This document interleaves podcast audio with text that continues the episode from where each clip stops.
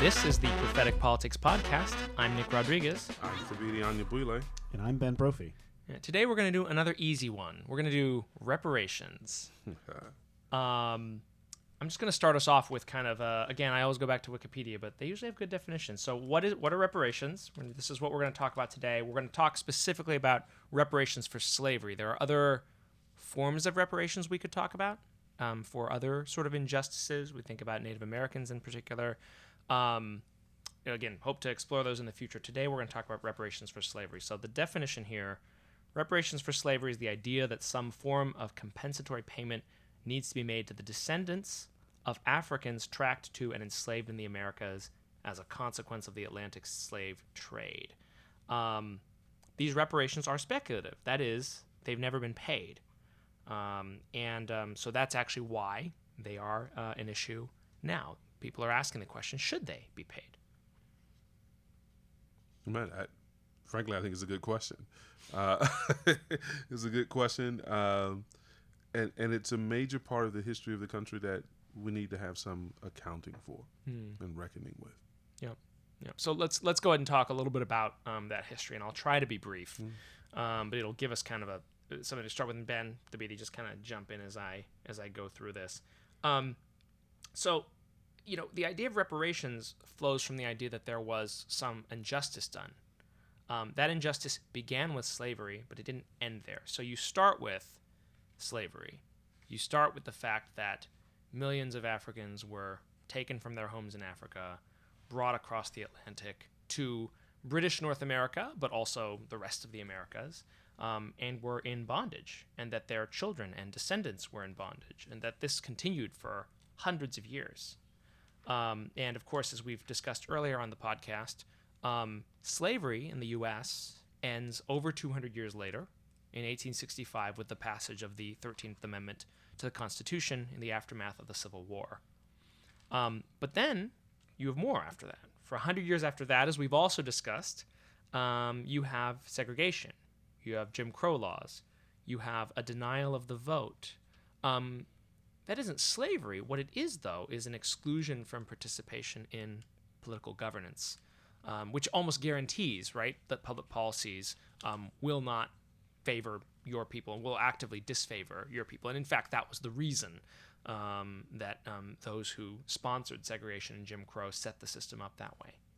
Um, and um, actually, it continues all the way up through that time, really, in some senses, to the present day. So you have a range of public policies, local, state, and national, and common practices uh, that discriminate against black Americans. So in the 20th century, um, just separate from Jim Crow, right, you have um, housing discrimination.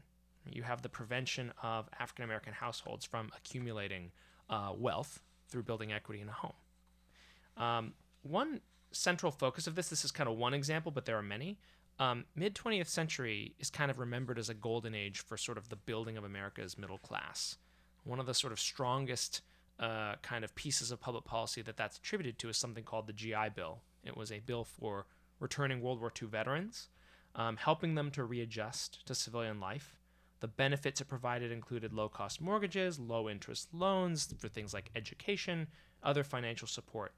You look at the stats, and African Americans just simply did not benefit nearly as much as white Americans, mostly because of this confluence of local and state and customary practices. Um, so, you know, not even you don't even need to go to the south. In New York and northern New Jersey suburbs, 67,000 mortgages were insured by the GI Bill. Fewer than 100 were taken out by non-whites. Um, the only way you get there actually is it's not just public policy; it's individual banks, mortgage agencies refusing loans to black people, um, and um, just a whole other thing, number of things like that. And then through to sort of the the modern era, you know, kind of what's been in the news in the last five to ten years has been police brutality, um, the really the the abuse of local authority um, at the expense of African Americans. If you remember how Ferguson was one of the kind of touchstones of that, there was the issue of brutality.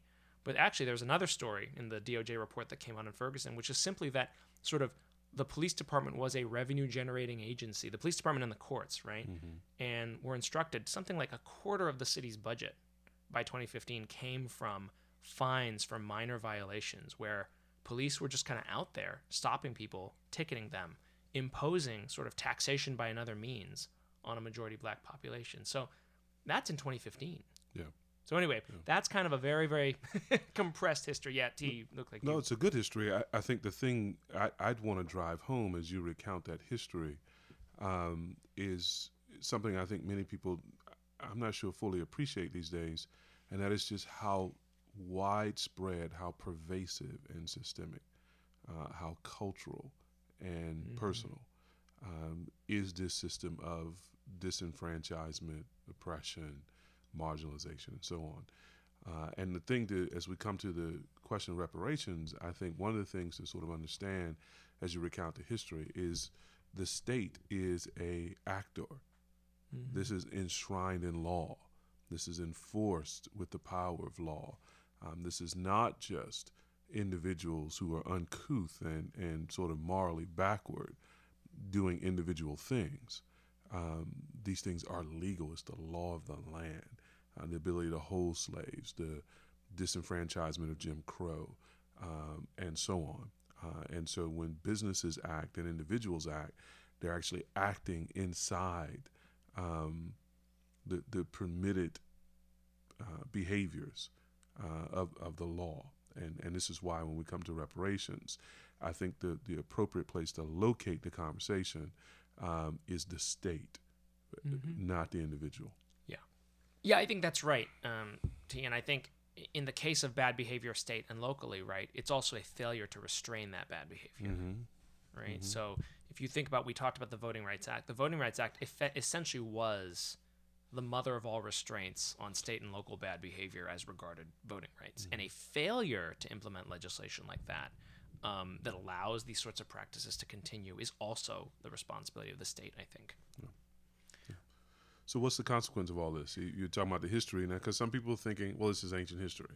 This doesn't have anything to do with us. So what's the consequence of this history as reflected in Yeah. life today?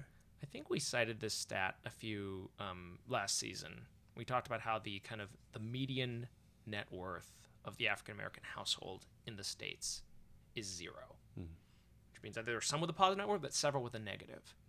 Um, and uh, you know, there's something like almost a million dollar gap between African Americans and their white counterparts on that score. You can, I mean, wealth is an intergenerational thing and you can sort of see it in stats like that. But there's lots of other stats, right? Um, stats on life expectancy, health, um, income day to day, um, educational attainment. I mean, my field in you know public education, uh, multiple kind of measures, what we refer to as the achievement gap. Um, it shows up everywhere, and I think actually there's, there's something quite interesting. Like if you think that the causality of that has little or nothing to do with history, then really scientific racism is your only refuge, That's right. right? Like to say, oh, right. well, it's inherent to who these people are, That's right. right? And so I think that's why, for some of us, you look at these stats and you just you're overwhelmed by the idea that history's hand is at work in looking at these things. Yeah, that that reminds me of something I saw online a couple weeks ago, where um, in certain corners of evangelicalism, you'll hear, "Well, personal responsibility. What African Americans continue to do X, Y, and Z. This rate is higher. This rate, this crime, this thing is higher. This thing is higher." And if you strip away all the context, historical and otherwise, you're basically saying that African Americans are more sinful than any other groups, and it's like there is no biblical basis for that. Like all have fallen short. So I think, yeah, I, th- I think if you're saying this sin is some uh, a particular people is somehow specially sinful, like you're out of step with Scripture and and should really repent um, of holding that belief. There is no biblical basis for saying one group is going to be in any way more sinful than another, and, and the various social um, injustices you see in the African American community are a result of a great many things, historical and structural and otherwise. Um, so that that just resonated with me quite a bit. It was well said. I forget who said it, but it was one sentence, and I was like, "Yeah, that's exactly right." So I think we're, we're, that groundwork kind of tells us, okay, a, a massive injustice was done intergenerational, over hundreds of years. And so the question reparations poses is what should be done about that injustice? Um, so, what form would reparations take? Um, and I'll just I'll kind of le- give you a short list of sort of the types of things people talk about, right? Um, and so uh, sort of one obvious one is just cash payments. You can compensate the descendants of the victims um, in some way, shape, or form. But but people often think that's the only thing. There are actually several kind of different things that proponents of reparations have talked about. Um, second would be access to education, access to employment. So affirm- so-called affirmative action programs. We've discussed those in a prior episode. Um, another um, one that shows up on the list is symbolic measures. Um, public apologies by governments, commemorations, memorials. Um, it's a big deal actually when a government publicly apologizes for having done something wrong in the past. It doesn't happen that often. You know, uh, talk about things like we read the names of our war dead. Do we read the names of those who were stolen from the ancestral homelands, for example? Do we remember? And do we sort of work toward closure? Like that is um, also a dimension of this beyond the monetary one. Um, and then, of course, you could think about direct service, right? Governments kind of having programs that provide services to the descendants of victims as well. Um, and at a minimum, kind of wrapping around all this is the idea of just even endorsing having the conversation. So the sort of vehicle for that that is kind of out there in the in the in the news these days because of the Democratic primary is a bill called HR 40. Um, and every, you know, a bunch of Democratic candidates are sort of endorsing it, and it's a bill to create a commission that would study the issue and make recommendations.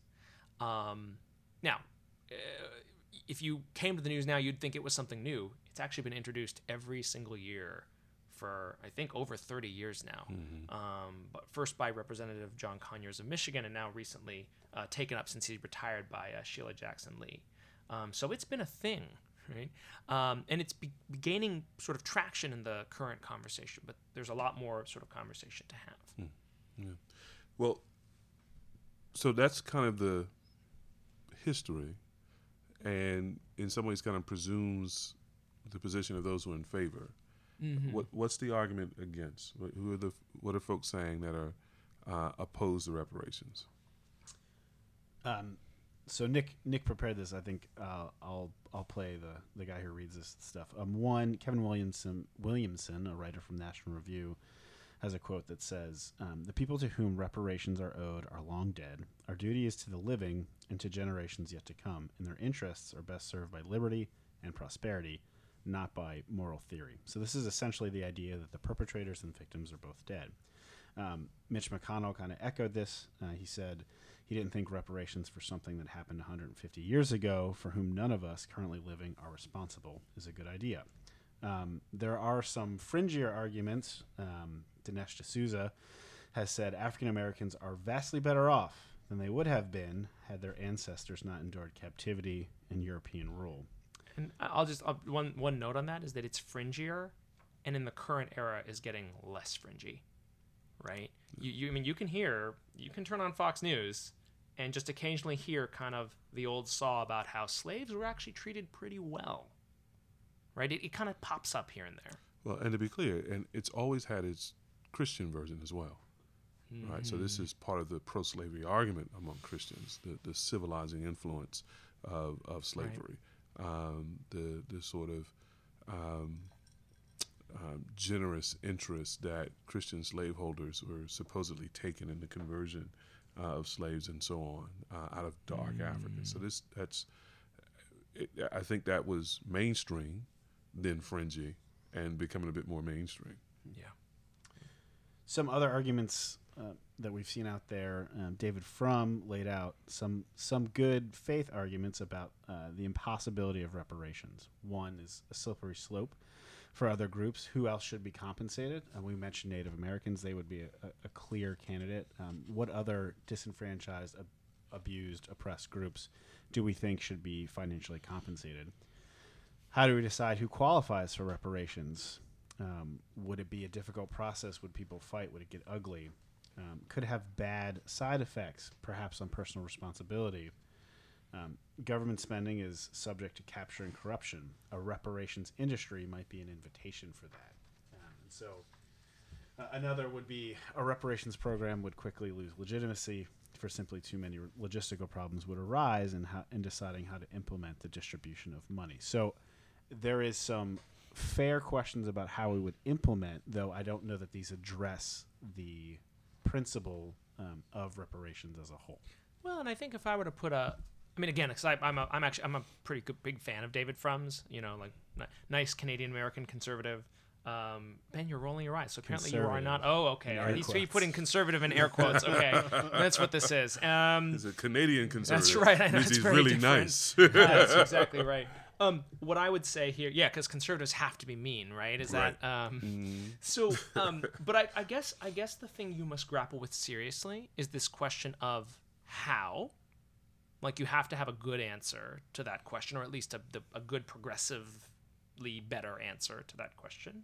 Um, and also, I think, uh, so again, the sort of most positive spin I'd think about this is, um, how do you think about justice when, when people are in fact did, did in fact lot die long ago, right? And what do you do for the person who says, yeah, my, uh, you know, the white person who says, you know, my ancestors did this, and should I be held accountable for what they did? On the one hand, uh, or, or actually, my ancestors didn't do this, right? I'm, I'm a, I'm a white American whose ancestors immigrated 50 years ago. What, what, what, what, what, how, what does this have to do with me, right? So you, you need an, uh, I'm not, you know, you need an answer to that set of questions if you're going to kind of move forward on the question of reparations. I think. Yeah. Well, I, in some ways, the the how question though is obscuring uh, and preventing, in some cases, even any discussion on the should question.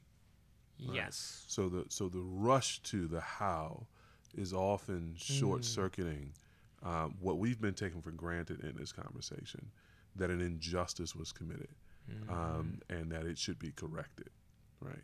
Yeah. Uh, I, when you get solid answers on those, was there an injustice? Um, should we correct it? Well, then you actually have a different mental approach to the how question, right? Rather than raising the how question as um, a way of sort of stacking up all the insurmountable, insurmountable obstacles, you become a little bit more like Kennedy saying, "We're going to put a man on the moon. We're, we're, we're going to we're going to figure this out if if you've answered the should questions uh, decisively." Yeah. Yeah. Well, it's like you. It's like we like to say at Anacostia River Church, right? Uh, we want to be willing to have the conversation, um, and just saying, like, even if it's messy. Um, so yeah, let let let let's have it then. Um, Well, the one thing I would add is no matter, let, let's say we get the moral will to pass reparations, whatever is implemented is going to be imperfect. yeah. There is no perfect justice that can be restored to the people who are enslaved. Um, so whatever we do, whether it from an apology to massive financial restitution, it is not going to make anyone whole. Yes. You know, it's not a it's not an end all be all silver bullet. Hmm. And and and in a way, the idea of the ideal of making the victims whole becomes a convenient excuse in its impossibility for not doing anything. Yeah. Right? Like that that's that's actually the kind of the issue. So let's go to the Bible on this one. Um, T, how should we think about what the Bible says about reparations as an issue, as a justice issue? Um, yeah, would just love to hear your thoughts. Yeah. Well, uh, maybe to just sort of start with again bullet pointing the objections as I've understood them, uh, particularly from Christians who've been talking about this a little bit. Uh, the, the first objection is generally what, what folks are saying is reparations is an injustice itself. Uh, and they're saying that precisely for the reasons we've been talking about here. Number one, there are no living slaves and no living uh, owners of slaves. Now, that turns out not to be true in terms of living slaves. There's, you know, some interesting little age things there. But, uh, but, but let's take that argument. There are no living slaves, no living owners of slaves. Therefore, there's no debt between, you know, current African Americans and the country as a whole. Uh, number two, they, they would say it's an injustice to take uh, an individual's hard-earned monies, right, and to transfer that to people uh, to whom it doesn't belong. Um, so the issue of being taxed in order to support uh, reparations in this generation um, strikes many people as, as an injustice. So I think what, what we would want to do is move beyond just the general principle that we all kind of agree to. So so every Christian, I think, reading their Bible Mm. would understand something of the notion of restitution um, being taught very clearly in the Scripture. You see that in the Mosaic Law. You see it in Numbers chapter five, verse seven, for example, uh, where the Word of God says, and um, referring to someone who has committed a sin, and he shall make full restitution for his wrong, adding a fifth to it and giving it to him to whom he did the wrong. Um, and so, what you get there is a pretty clear situation where the two parties in dispute are alive. Uh, there's a wrong been committed. Uh, restitution needs to be uh, made, and then some. Well, I think the question then goes: Okay, does the Bible permit restitution in anything that looks like uh, the payment uh, to a person who wasn't harmed, wasn't the one directly harmed? Um, and there, I think again in the law, you you see laws, for example, in, in the killing of a child. Right, there's a pregnant woman. Um, there are two men who are arguing. Um, they hit, they strike the pregnant woman. The baby dies. Well, it's the baby who died, but it is the the parent who is compensated. Uh, restitution is made, even though the direct victim is is not the one uh, receiving the restitution there. So I think at least in principle, even in the law, you, you get a notion there of making restitution, even where um, the immediate victim isn't present. But I think the answers to the objections get stronger than that, uh, particularly when we think of what's happening in Ezra and Nehemiah. So, Ezra chapter 1, verse 1, uh, we're told that Cyrus um, has issued a decree uh, to send Israel out of its 70 year captivity in Babylon uh, back to Jerusalem to rebuild the temple. Now, as it turns out, um, this was God's doing. God had prophesied that 70 years before in Jeremiah 25, 12, and 13. And Jeremiah, interesting, Jeremiah uh, 29, 10 and 12. Now, people love to quote verse 11. Uh, I know the plans I have for you, so on and so forth. It's smack in the middle of God saying he's going to return his exiled people from their captivity um, in verses 10 to 12. So, what Cyrus is doing, who, by the way, is not the one who took Israel captive and, and plundered them as a people and, and put them to servitude as a people. This is 70 years after um, they had been conquered. In fact, it's not even the same uh, empire. So we've gone from Babylon to Persia. So arguably, nobody in Cyrus's reign had anything to do with Israel being conquered and carried away into captivity two generations ago. Okay? But God has promised that He's going to return His people. And in Ezra chapter 1, that's what we see happening. Now, it gets more interesting to me, Nick, because about 30 years later, about three uh, emperors later, uh, we come to Ezra chapter 6.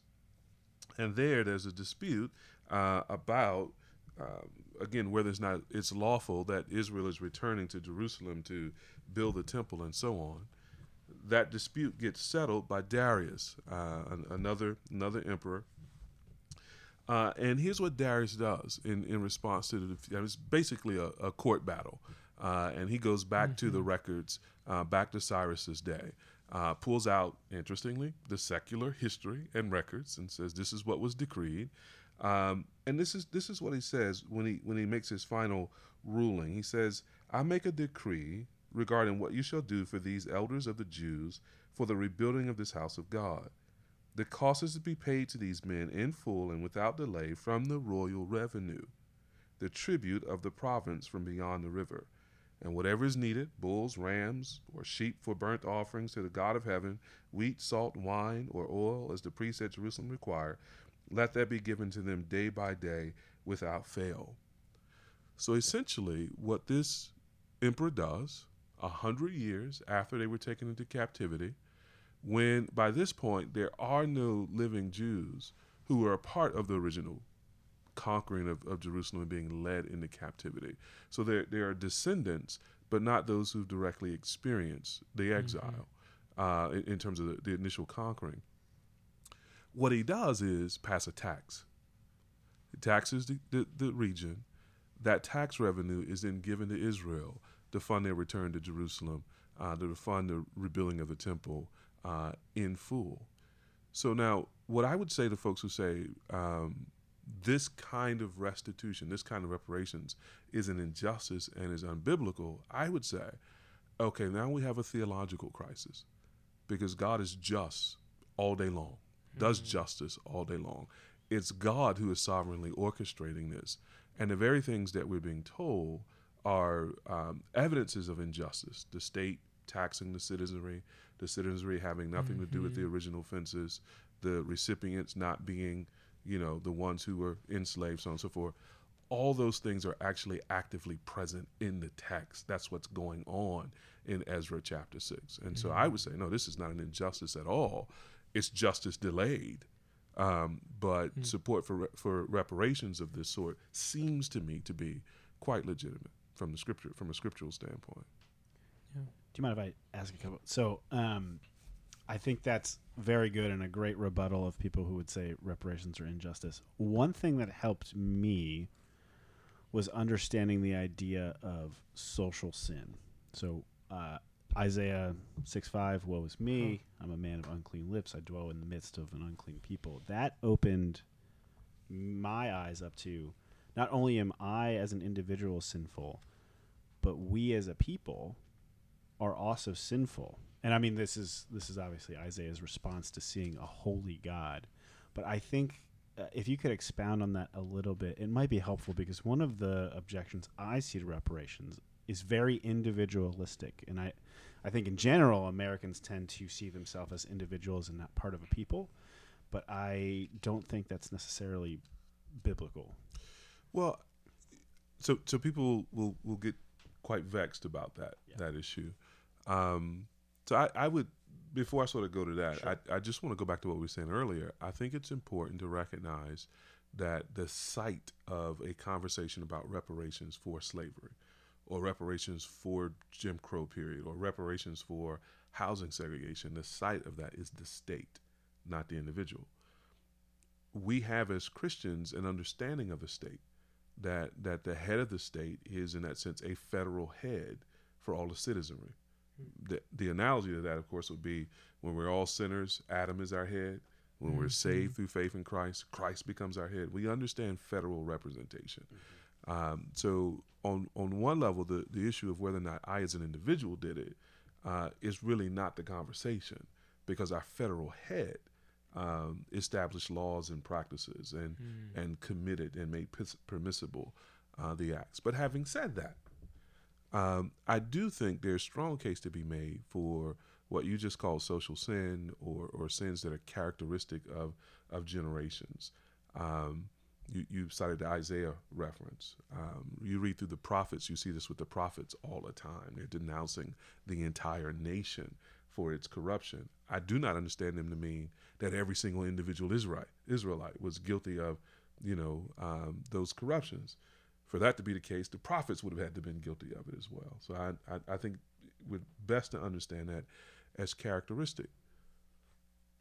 The accountability for group sins gets even sharper when we come to Matthew 23, for example. So in Matthew chapter 23, um, this long series of woes that Jesus is is preaching against the scribes uh, and the Pharisees. At near the end of it, verse 34, 33, he says this: "You serpents, you brood of vipers, how are you to escape being sentenced to hell?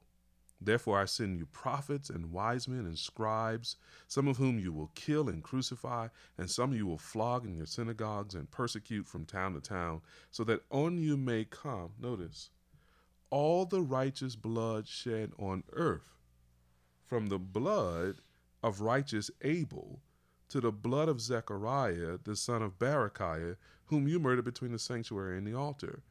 Truly, I say to you, all these things will come upon this generation. So Jesus reaches all the way back to Abel, right, in dealing with Israel, and says, listen, all the blood of the prophets from Abel all the way down to this generation, it's going to come due on this generation.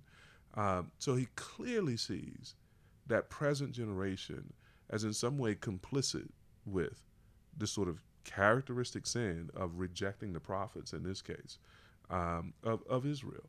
They are not sufficiently different from their fathers. You see the same rhetorical device in um, in Deuteronomy. Throughout that book, as, as Moses is sort of giving the law again, he keeps speaking to that generation as if they committed the transgressions of all the generations that have gone yeah. before them uh, and calling them to repent. Um, and I think that's I think that's necessary for us to lay hold of and to deal with, um, lest we just sort of announce ourselves free of all of the things that have gone before mm-hmm. and declare ourselves innocent of it all, when in fact, on closer inspection, we might find some things that we need to repent of. At the very least, we will find a responsibility that we need to address. Uh, in this case, again, we're talking about reparations. The, the, the last thing I would say on that is I think that's an important exercise for the country because, um, as, as Professor William Darity at Duke would put it, he would say reparations has three goals acknowledgement, uh, some form of restitution, but also closure, right?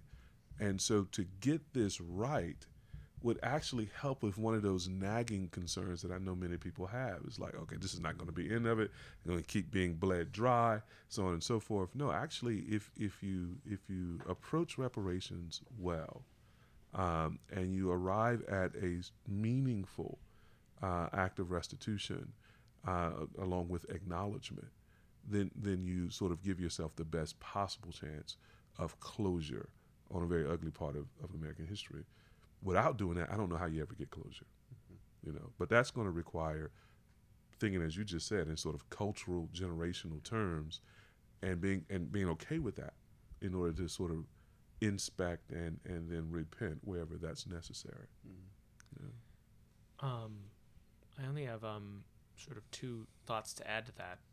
One is it makes me think of um a book I read a couple of years ago. Um, it's called Underground Airlines, hmm. and uh, it's an alternate history.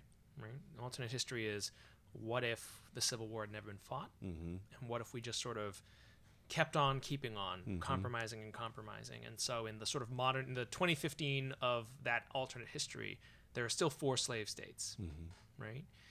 And um, the thing that I could not stop thinking about after I read that novel was just how much that continuing sin on the part of the state impacted everyone else everyone. in all the other 46 states. How history changed in terms of sort of America's moral leadership in the world, mm. or not, or mm. lack thereof.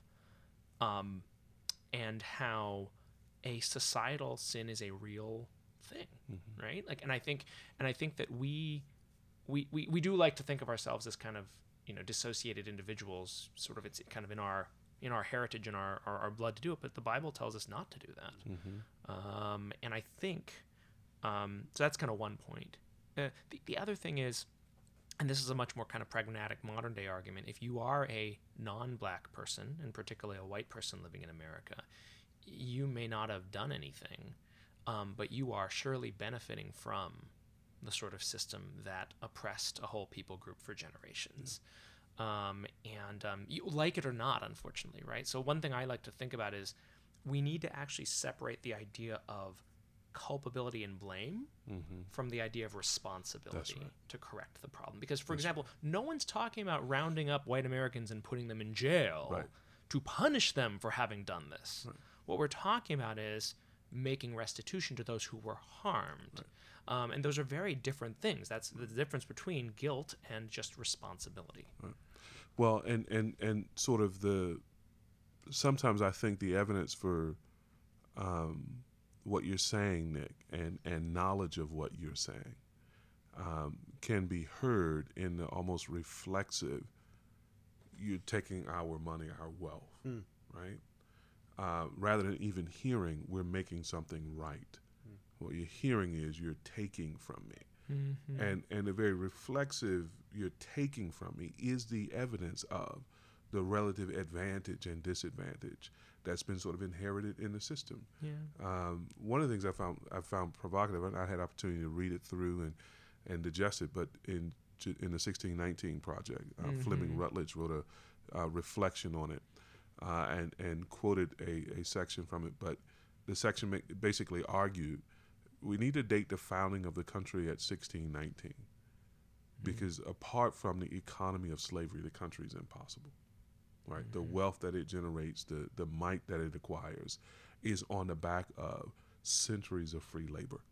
Right, um, and and so they're making a, they're making a provocative, you know, sort of argument about you know how we define the the origin and the existence of the country, uh, and how it how it gets to be the United States. You know, whatever that means in terms of world leader and power and so on. Um, but it becomes the United States because it invests in this um, unequal, you know, systematic, um, systematically unequal uh, parsing of resources and riches and uh, rights and so on, and and that needs to be accounted for and it needs to be recognized that we we're still inheriting that uh, in some form today. Yeah.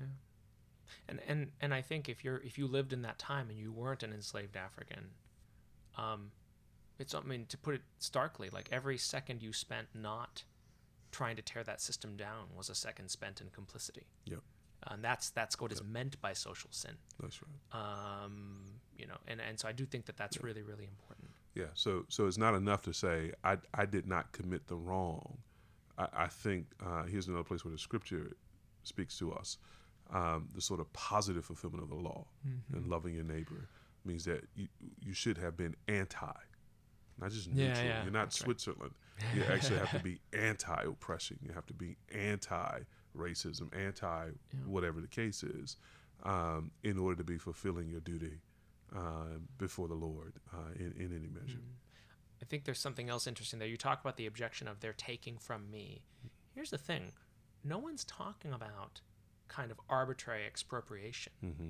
We're talking about duly levied taxes Yep. passed by constitutional means through right. Congress or whomever, That's right. um, which is society collectively deciding to make restitution. That's right. um, which is, by the way, why arguments that taxation is theft in general are, in my in my opinion, uh, bunk for our libertarian listeners. Um, No, I- but that's but but and, and like because because you actually I, you know what arbitrary expropriation looks like. Go to go to Zimbabwe, you'll see, right, what it looks like where the black majority takes power. They're um, um, perhaps in some ways, understandably, a little less kind than their neighbors in South Africa, and they just start taking land from white farmers. Um, and it, it's sort of an undemocratically done.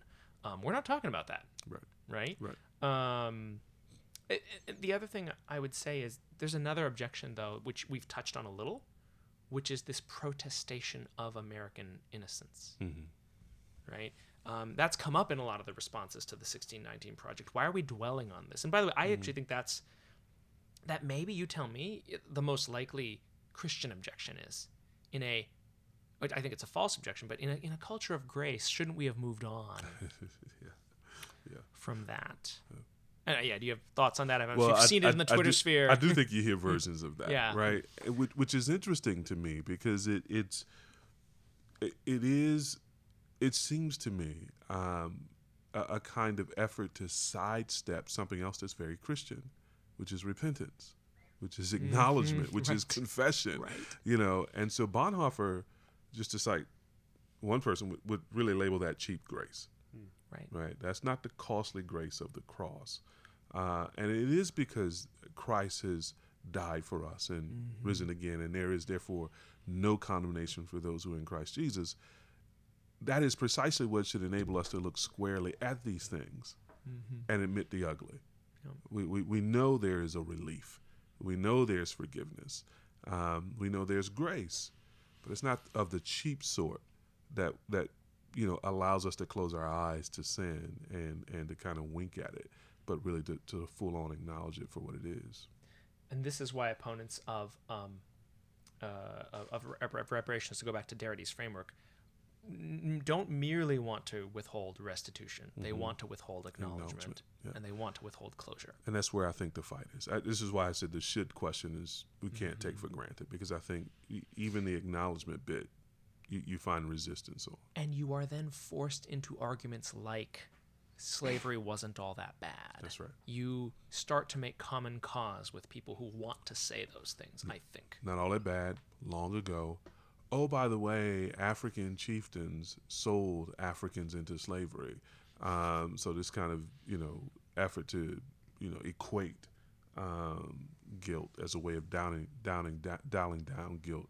I mean, all kinds of evasions. Well, I think this is where the delay in repentance, reparations, restitution is is really harmful in the sense of it the, like the the wound remains open and is going to fester and y- you know the more there is no restitution the more that's going to continue to rot. I think the other thing i would say is for me I, ju- I drew a pretty straight line between okay there is biblically such a thing as social sin there is biblically such a thing as historical social sh- sin there is also clearly a, a principle of restitution all over the scriptures. Um, it seems to me to be very christian to say okay there was a wrong done here. Wh- to what degree i am personally responsible or not what an opportunity Yeah. to demonstrate a, desire to love my neighbor and make restitution for for wrong done. I think uh, that that is is that not what Jesus did for us, and yet he was innocent. Mm. And so, if we want to emulate our Savior making right something that has gone horribly wrong, this is one way to do it. I think the only place I might not necessarily disagree, but see things differently, is the the location of reparations coming from the government. I I agree. The government was responsible. It makes sense that the government should make restitution. I think the reason I hesitate is because I think it is so unlikely and I also time consuming. So there's part of me that thinks there are things that private institutions can do now without government say so to start the healing process. Recently Georgetown decided with the student body vote, they all opted in and so they wanted to do this to create a fund for the descendants of slaves who helped create that institution. I love that.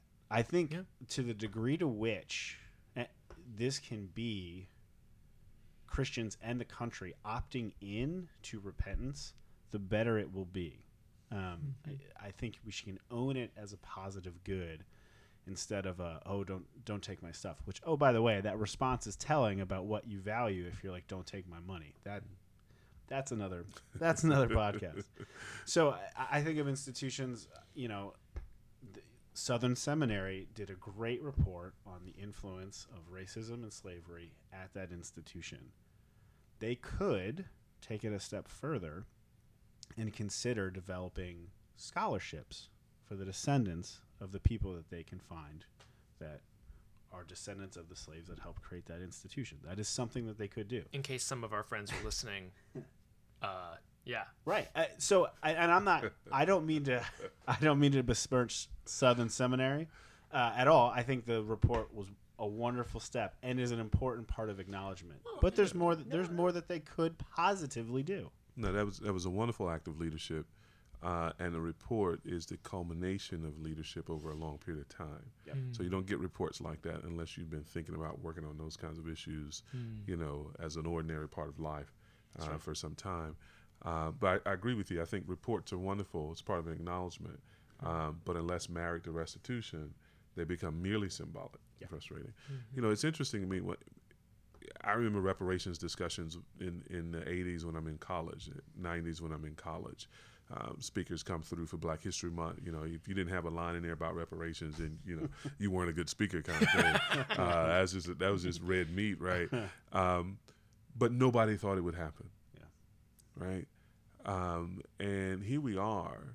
Fast forward, I won't tell you how many years. Well, I guess I did, late 80s, Mm, yeah, 90s. Here we, here We we are, math. 30, 30 years later, uh, and candidates for the Democratic nomination are talking about it. Uh, columnists like David Brooks Mm. are saying, you know what? As I reflect on this, we should, we actually should do this.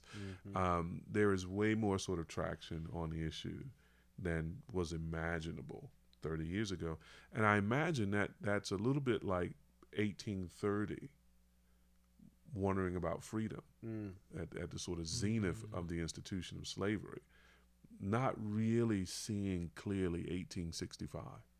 Right. Uh, and so the other thing that the scripture teaches us about this and every other act of justice is we must be walking by faith, not by sight, right? Um, and so uh, that's a lesson for us. We, we we may not see everything in our generation or or see what's literally around the curve uh, in God's providence, but we should be walking by faith uh, and and and not by sight. On on your point, Ben, about uh, the individual institutions, private institutions, a- amen, wholeheartedly. There's nothing that f- prevents a Wells Fargo or whomever from acknowledging its history and and, and making restitution. I, I think it'll be insufficient though, um, because again, most slaves, for example, weren't weren't held by large corporations uh, or or large plantations, but but in households domestically and so on.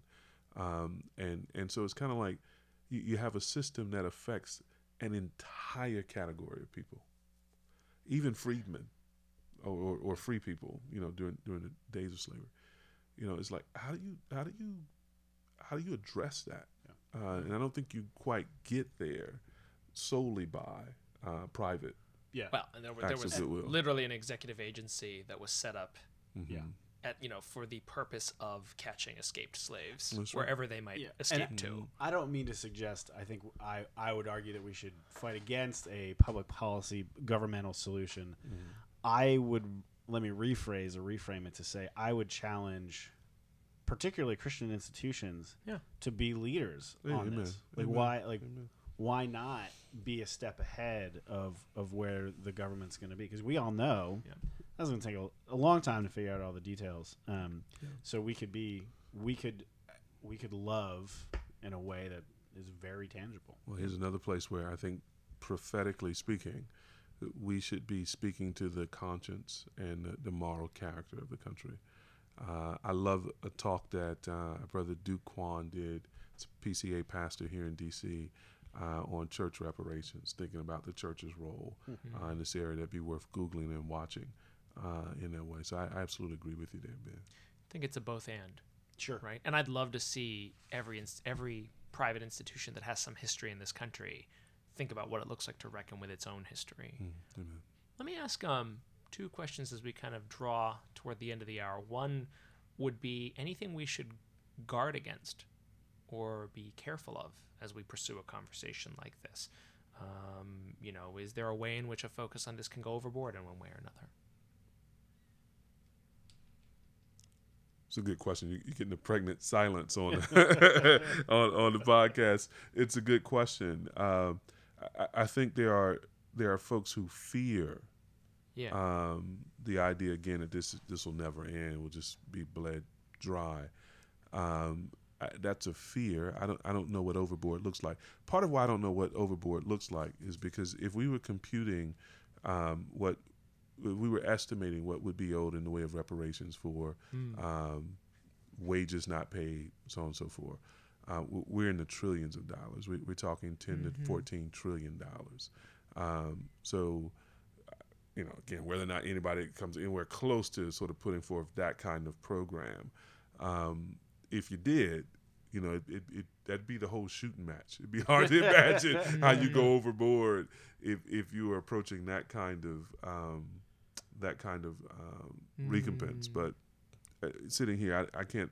I don't know what that would. I don't know what overreach would be. I guess I guess a caution you could offer is if the motivation behind advocates or, or policy wonks who are ad, who are fighting for this position becomes vengeance and not Mm. That's um, good. restitution. Zimbabwe. That's good. right? Yeah, that's that, good. That would be sin.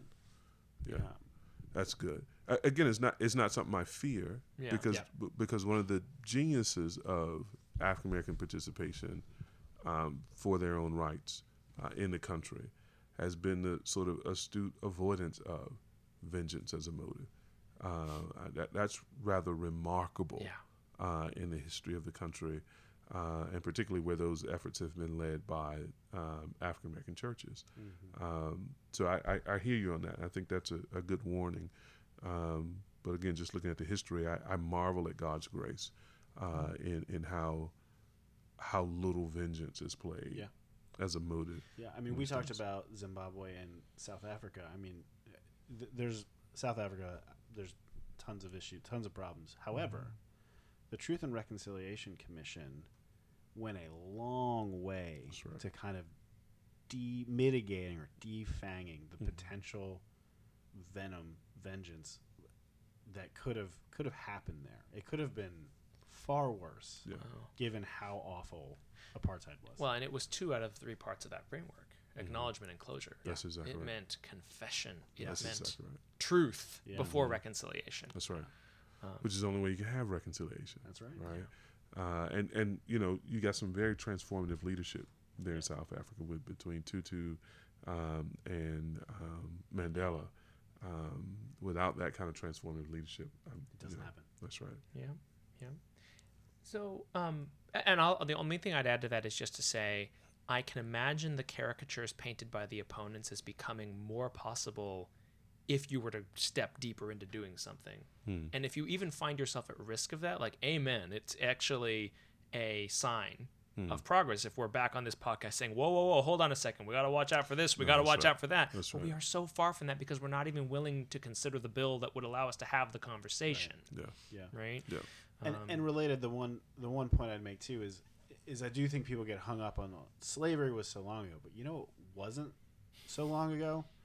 Hanging African American men by the hundreds and thousands in the 20th century, Mhm. constantly Mhm. blaming an African American man for whistling at a white woman and then taking them in your truck, beating them in the woods, killing them, dismembering, disfiguring their body. Like not even in death did they escape the racial hatred of this country. Mm. So there is a reality in which reparations are not just for slavery. I mean, all the way up through today, there is still racial injustice. Um, it was not that long ago that Jim Crow was the law of the land. Mhm. So uh, let's not think it's just oh this ended in 1865. No, it's it's with us today, and I think we all somewhere intuitively know that, and perhaps that explains the violent reaction to these sorts of conversations. And reconciliation, well, truth, right, lifts a weight off our shoulders. Confession Mhm. does that. Yeah. Last question for us all then, which is, what's the sort of you know, it's it's a question I always end with, right? What's the Christian to do? What sort of should our duty be as Christians or as Christian leaders? What should we be doing um, to glorify God in the midst of a debate over an issue like this?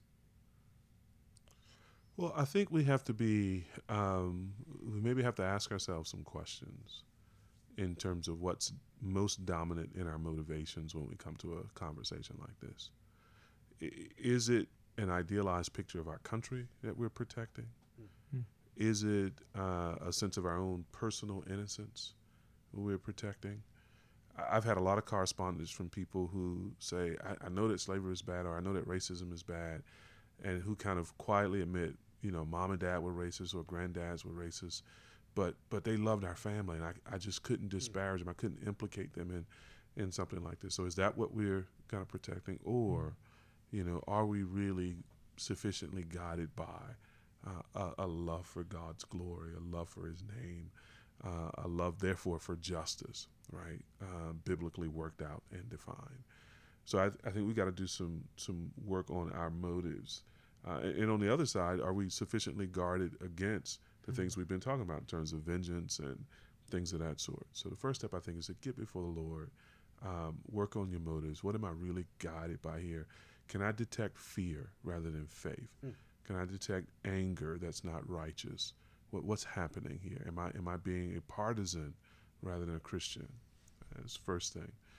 Uh, second thing I think is always you know get educated, right? So there there are lots of folks who have strong opinions about this, who who really don't know the literature, don't know the history you recited, uh, and um, 1619 Project's a good place to 16 start. It's a great place to start. Um, but there's a lot out there. Um, and so I would say get get educated, really really get up to speed on what's being proposed or not proposed. Uh, for example, in a, pod, in, a, in a podcast like this one, we've talked about the issue at a principial level. We've not talked about any actual program for reparations, right? Which would be the third sort of step, right? Is to begin to think about uh, programs for reparation. And there we could have many different approaches. We could think differently about those approaches, advocate for different things, and so figure out what what you think would be um, the right way to right this wrong and, and then actually advocate for it. You know, Ben? Man, I don't know. I guess this isn't fully fleshed out. I, I, I guess I would encourage people to consider that confession begets confession. Hmm. And so if we as a Christian people, as a country, uh, confronted the effects of s- both slavery and the effects of slavery and, and you know, started with truth and moved towards reconciliation, consider that that may create an openness to see having eyes to see other ways in which Mm. we as a people are doing some horrible things, whatever that may be. Mm. Um, um, you know, you can think of several things that, um, you know, we have responsibility for as a people. And so, if we continue to deny, deny, deny, deny, deny, um, we are really closing off the chances of some sort of, I don't know, revival, if you want to put it that way. Um, Mm. reckoning with other social sins that are near and dear to, to people's hearts. Yep. Amen. Only thing I'd say, and maybe this is a little provocative, is if you think about, if you ask the question, what are evangelicals in America obsessed with? Uh, the first answer you'll probably give is the pro life movement. Mm. And uh, that's a good thing. What would it look like if the answer to that question were also reparations? Mm. Yeah. Mm. It would be countercultural. Like, I don't think it's enough for us to just hold the right position on this issue. I'd love for us to be obsessed with it as a matter of what it means for the character of this country Yeah. To be a different character. Mm. Yeah. Um, you want to talk about America reflecting God's character? This would be um, an ultimate expression of that. Yeah, there is a there is a thought experiment I've had for a long time, which is far afield of this, but in the '80s when the AIDS crisis hit the gay community particularly hard, I have thought repeatedly, what would how would things have been different if the church said, "Drop everything, let's go where these people are, love them, care for them, provide for them, you know, f- above and beyond what Hmm. anyone could possibly expect."